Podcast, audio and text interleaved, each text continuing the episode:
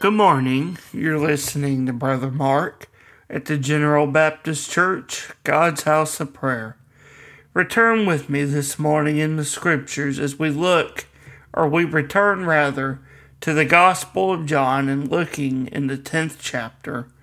This morning we'll be reading in the 11th verse, beginning in the 11th verse, of the Good Shepherd who Christ teaches he is and has come to give life.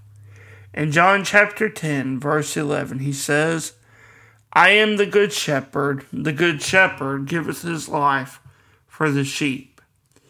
But he that is an hireling and not the shepherd, whose own the sheep are not, seeth the wolf coming, and leaveth the sheep, and fleeth. And the wolf catcheth them, and scattereth the sheep. As we return to John's Gospel and we continue reading in the chapter, we see Christ continuing his lesson on the thief and changing even topics to he to himself as a good shepherd and he has come to give life. And Christ even emphasizes that it is abundant life. There is great meaning to the word abundant as we see it in the text.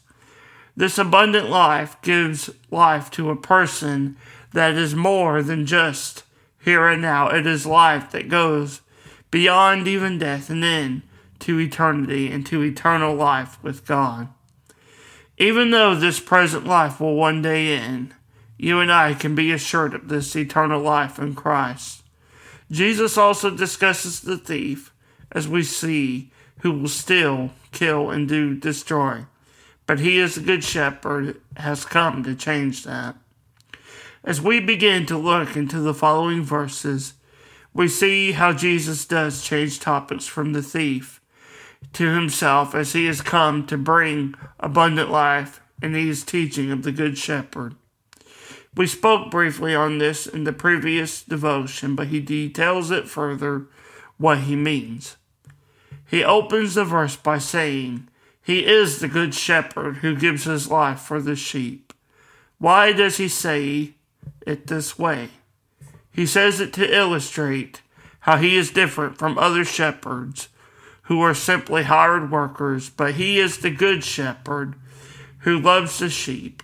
They belong to him, and yes, he even gives his life for them. The hired shepherd who doesn't belong to those sheep will leave them in times of trouble. And when that time comes and they flee, the sheep, the very flock of God, can be scattered.